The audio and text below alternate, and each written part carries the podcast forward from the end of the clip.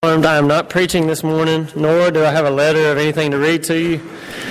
Uh, we are starting a, a, mentor program here at church with our young people and some people who are not so young. We're, match, we're matching you up. We're going to talk about it. That's what today is going to all be about as we think about it. I want to read a few things to you, but I just want to ask for your prayers on it. Uh, we have what's going to be about 200 people involved in this as you think about families. And I want to ask you to I want to get a show of hands. If you were mentored by someone in your life growing up, just, just raise your hand.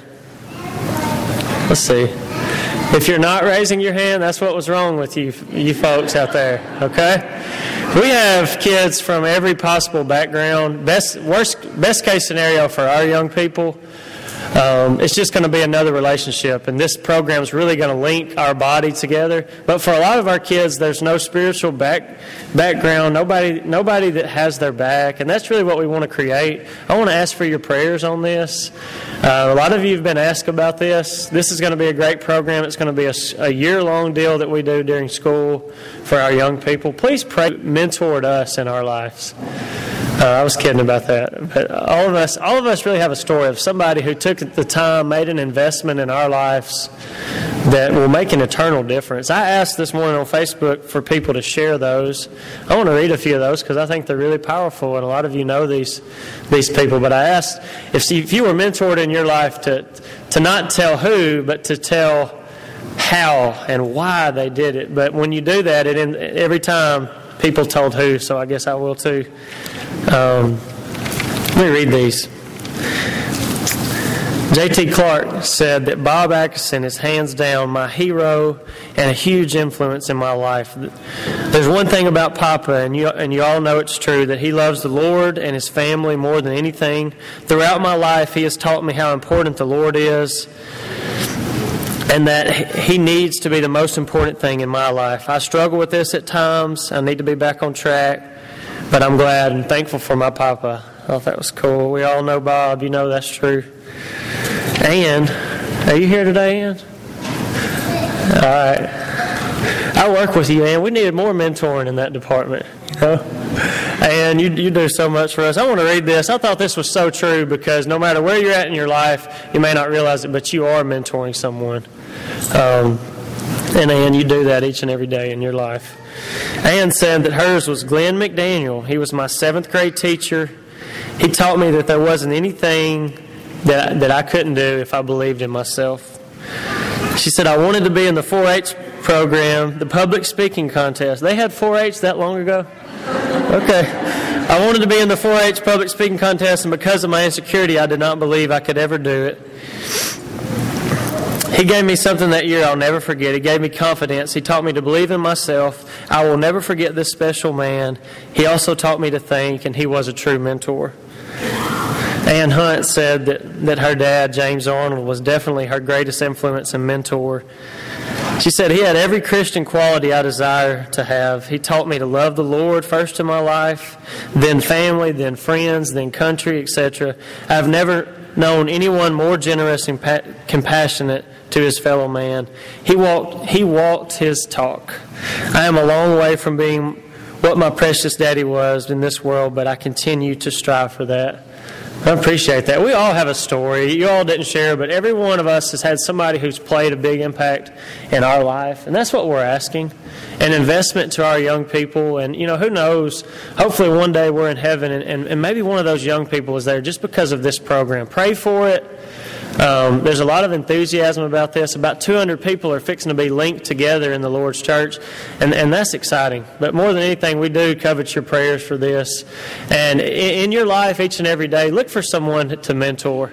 I want to close with this. Every Sunday, is Lakin looking? Every Sunday we pray, and whether or not you know it and realize it, there are people in your life that are watching your each and every move.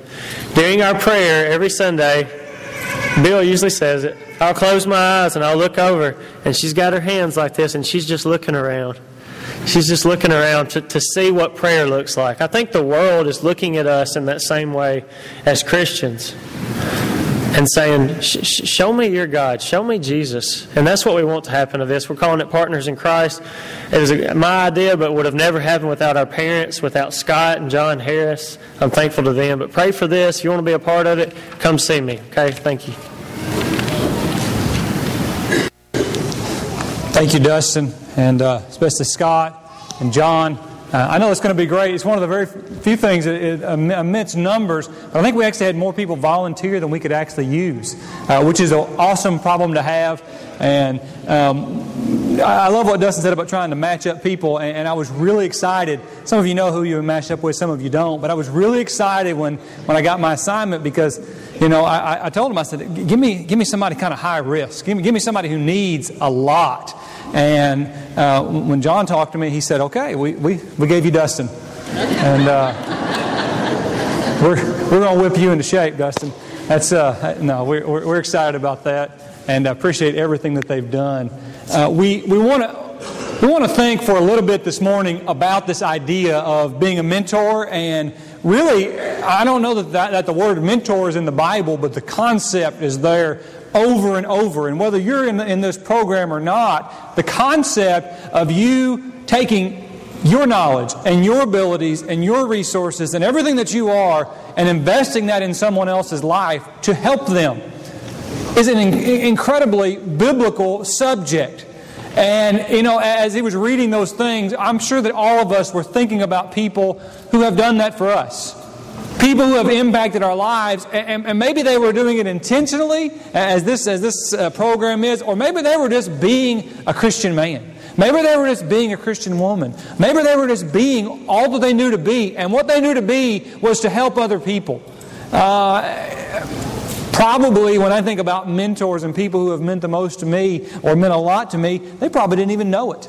They probably didn't even know the, the monumental difference that they made in my life. I remember when I was a, a sophomore at Freed Hardeman. truthfully, I was a nobody. Okay? Uh, my daddy was not a preacher, and I came from Missouri and not Tennessee, and I didn't know everybody and everything, and I, I didn't know the last, you know, hundred years of history. I didn't know any of that. I'm just Wes Hazel from Missouri, and I made pretty good grades, but I kind of kept to myself. And I remember I was sitting in, in my Bible class, uh, my, my third semester at Freed Hardeman, and Earl Edwards approached me, and if you know Brother Earl, he is big and tall and got this deep, deep voice, and you give him attention when he talks to you. And he came up to my desk after class and he said, he said, I'm, I'm going on a mission campaign over Thanksgiving break and I'd like for you to go with me. And, and not only would I like for you to go with me, I, would like for you to be one of, one of the leaders on this trip. And I remember I was sitting there and I was like, you talking to? You want me to go? You want me to lead? And I was not leadership uh, material at that point. I was not ready to lead, but there was somebody that believed in me. And I'm telling you that that's something that changed the, tra- the tra- trajectory of, of my life. And we could all get stories like that, couldn't we? That's what Dustin's talking about. And that's what we're talking about this morning. Finding a way to influence and to leverage what God has given us for someone else's benefit. Probably the best example we could find of that is the relationship that Paul had. Paul was a very busy man. Uh, Paul, I dare say, was busier than anybody in this room, even when he was in a prison cell. He was constantly writing, he was constantly worried, he was constantly taking care of other people. But one of the things that Paul obviously took very seriously was the relationship that he had with other, with other people, and especially with young men, especially with people like Timothy and like Titus. When we open up those books of, of 1 Timothy and 2 Timothy, we see Paul saying, my child in the faith. Paul didn't have any children. Paul, Paul wasn't married, but Paul had children. He had people that he considered himself responsible for. He had people that he went out of his way to take under his wing and to nurture and to mature and to help them have the same relationship with God and be the vessel for God, even that, that, that he was. That's who Paul was to these young men. And so this morning, for just a moment, I want us to focus upon that relationship between Paul and Timothy. And, and, it's a relationship that we read about there in Acts chapter 16. But you remember on Paul's first missionary journey that he went to a lot of places. But one of the places that, that Paul went to was this, was this place called Lystra. And, and, you remember what happened on that first missionary journey. They're, they're separated by like a page in your Bible, but, but, but, but they're by several years in actual existence. But the first time that Paul went to this place, you remember that there were, there were, those, that there were those Jews, those, those hateful Jews, who came from, from Antioch of Pisidia. And what did they do? They stoned him. They stoned him for doing what we're doing here this morning. They stoned him and they drug him out of the city because he dared confess that Jesus Christ is the Son of God. That's what happened on his first trip. But because he was there, he established a church there. And the gospel began to grow, and, and, and, and the church began to grow. And on Paul's second missionary journey, he went back to a lot of those same churches. Why did he do that? Well, he went back to encourage them. He went back to build them up in, in, in, in the Lord. And so in Acts chapter 16, we, we pick up on this that the Bible says he came to Derbe and to Lystra. It doesn't tell us this, you just have to know it. Last time I was there, I was stoned, drug out of the city, and left for dead. You ever have a place like that? You know, when something bad happens, you think, the last time I was here, the radiator quit on my car, and I spent six hours at that rest area. Or the last time I was here, that's when we had this big fight. Or, the, or well, when Paul came to this city, that's what's on his mind. It, it could not be on his mind, right? The last time we were here, I almost died. These people tried to kill me. But he comes to encourage the church. And as he goes into this place, the Bible says that there was a certain disciple who was there named Timothy. Timothy was the son of a Jewish woman who was a believer. But his father was a Greek. And he was well spoken of by the brethren who were in Lystra and in Iconium. And so Timothy was, was this, this young, up and coming young man. He had so much potential. And the Bible says that Paul wanted this man to go with him. He wanted him to go with him. See, Paul's looking around, and the very first thing that we have to do is identify someone. It's one thing to say that we want to change the world. It's one thing to say that we want to make an impact in, in people's lives. But at, at some point, we have to say, I want to make an impact in his life.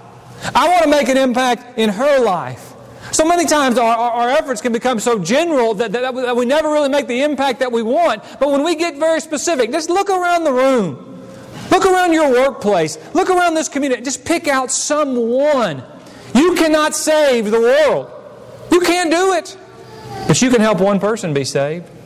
One person at a time. That's how souls are saved. That's how impact is made. That's where all of your stories come from. When you, when, when you think about the things that, that Dustin was talking about. And Paul says, This is the young man that I want to go with me.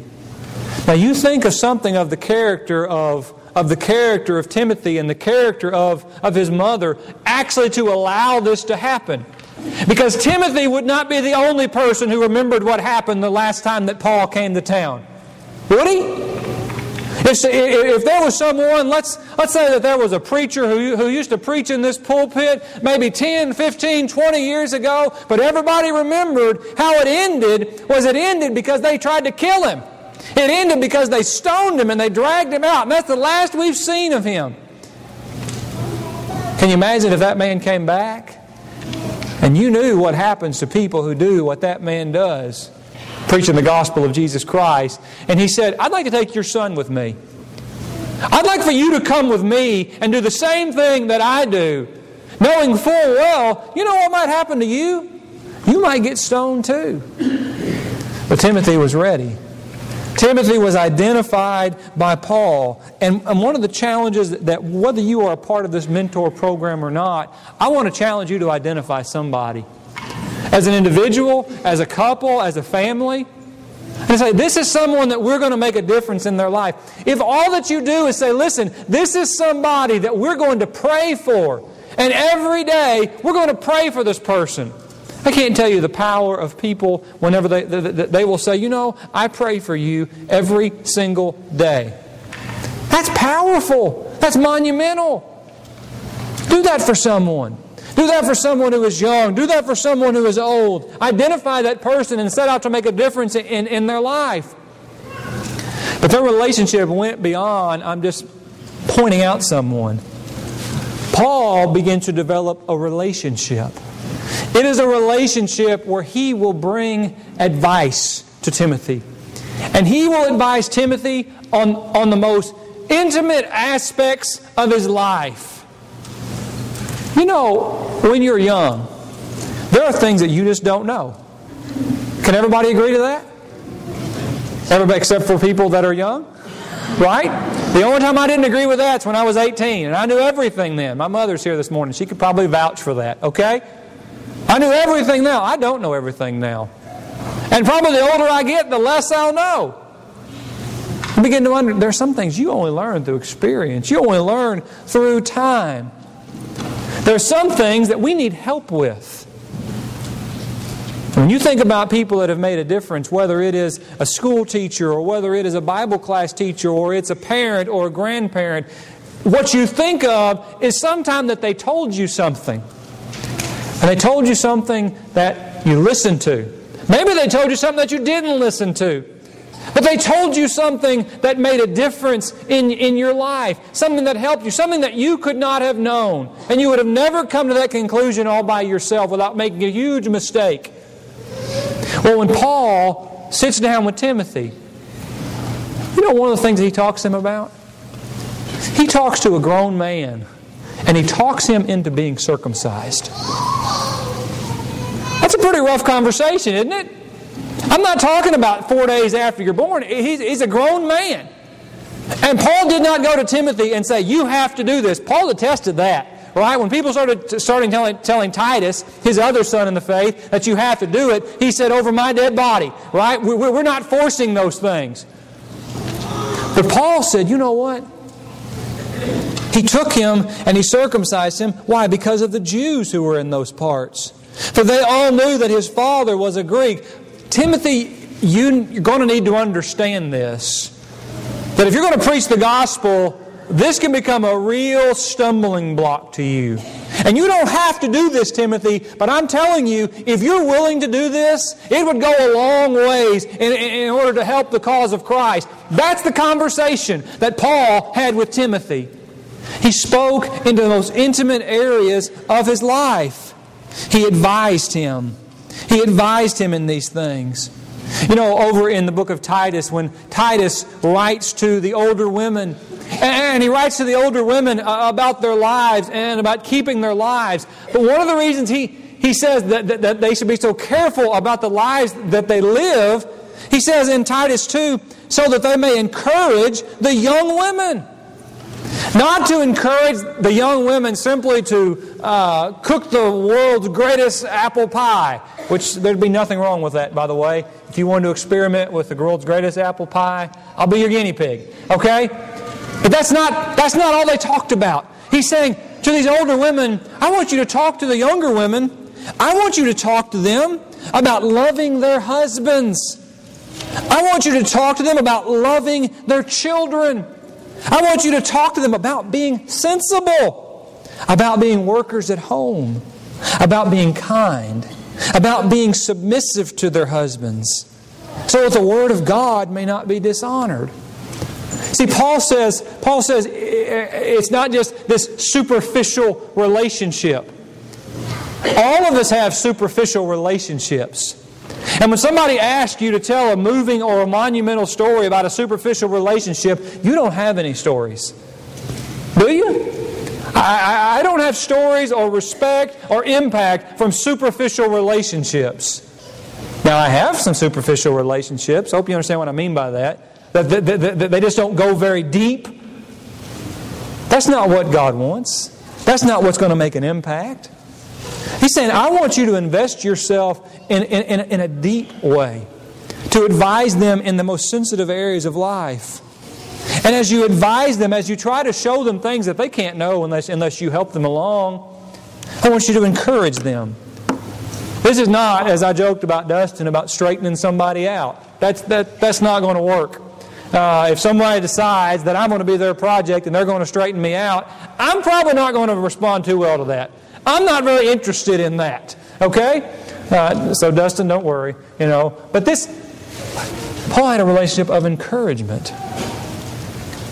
I'm, I'm not only trying to show you things, I'm trying to build you up. Paul wrote to Timothy in 1 Timothy chapter 4. And he said, Let no one look down on your youthfulness. And I don't know that, that you can understand the, the, the importance of those words coming from an older preacher. But I went into the pulpit when I was 21 years old, right out of college. And I can tell you that, that you, you deal with all these things, but first and foremost, you deal with an incredible stumbling block of your youth. And you hear it everywhere that you go, and it can be so discouraging. I'm not even saying it's not always appropriate to talk about those things. How old are you? You're, you're a preacher. You're going to tell me something about life and about eternity. You're 21 years old. How many, how many people want to listen to a 21 year old talk about life? Anybody? Some of you are saying, I don't really want to listen to a 36 year old talk about life. I get it, okay? Absolutely. But Timothy needed to hear this. Listen, Timothy, you're doing a good job. You're doing what needs to happen. You're saying what needs to be said. You're loving people. You're caring for people. Don't let your youth become that stumbling block. Be encouraged in those things. You read his letters of 1 Timothy and 2 Timothy, they are letters of encouragement. They are letters where Paul shows, I believe in you, Timothy. That's the relationships that he had. It's a relationship, friends, of love. A relationship of love. One of the last books of the New Testament to be written is the book of first of 2 Timothy. And it's written at the very end it's written at the very end of Paul's life. And when Paul is putting all of his affairs together, he writes, he writes to, to Timothy, and he says, You know what? To my son, to my child in the faith, to the one who I've poured my heart out to, to the one that I've given advice to. We've talked about we've talked about the most difficult and the most intimate things of life, and we've had ups and we've had downs, and we've had great days for the gospel, and we've had days that we were beaten for that cause. And I'm coming to the end. He wrote, he said, I am being poured out as a drink offering, and the time of my departure has come. So he says, he says in 2 Timothy 4 and verse 9, make every effort to come to me. Come to me. I want to see you. I want to see you one last time. And you've, and you've been a part of those experiences where you knew someone was passing away and they wanted to see you. You wanted to be there. Just to be with that person. Because that person was on your mind. Not because you had to tell them what to do, but because you loved that person. That's the relationship that Paul had with Timothy. Find someone to be your Timothy. Identify someone. Look out in this room. It doesn't have to be a kid. You don't have to be a teenager to need a mentor. Some of the, some of the most powerful stages of mentorship have come in my adult life. Where people have helped me. Help them to see things that they can't see otherwise. Encourage them in those things. Build them up in those things. Who here does not want to be built up in life? Who here does not want to know there's someone who believes in them? Develop a relationship of love. Go beyond the superficial. Go beyond the wave, and I know your name and your kid's name. Go, go beyond that.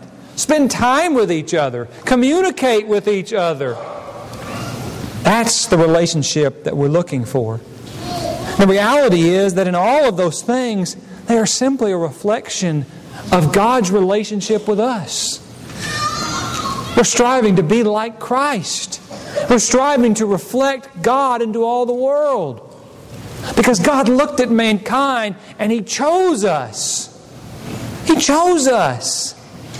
He looked at us with all of our shortcomings and all of our struggles, and He said, There's a man that needs me. There's a woman that needs me. And so He came for us. He came to seek us and to save us. God did not just love some generic world. God loved you, and God loves me. And He came to show us a better way. He came to a world that was living according to its own, its own thoughts. There is a way within every man that seemeth right. And we've all walked in that path. And those things that somehow seem right to us, he said so often, are a path that leads to death. And so he came to show us a better way. He didn't come to tell us what to do, he came to show us a better way. He came to show us a way that leads to life and to build us up, to encourage us. Friends, if the world doesn't believe in you, I'm sorry. I'm sorry for what the world is. But God believes in you. And no one can take that away from you. Hold on to that. Cling to that. Emulate that.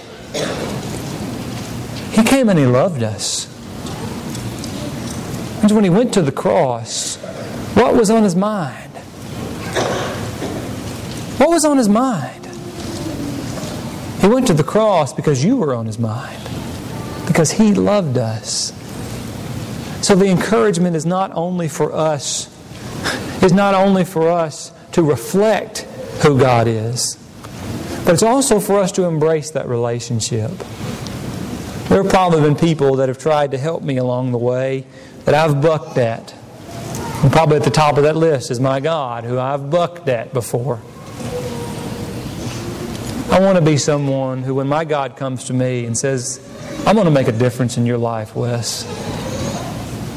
I'm going to show you a better way. I'm going, to, I'm going to encourage you and help you become everything that you can be, which, by the way, God's ideas are so much greater than our ideas. And I'm going to love you. My job is simply to respond and say, you know what? You are the potter, and I am the clay. That's the invitation for us. Friends, if, if, you've, if you've not come to submit to Him, to be baptized into His death, to walk in His ways, know that He's pleading, He's dying for that to happen even today. So why don't you come as we stand and as we sing?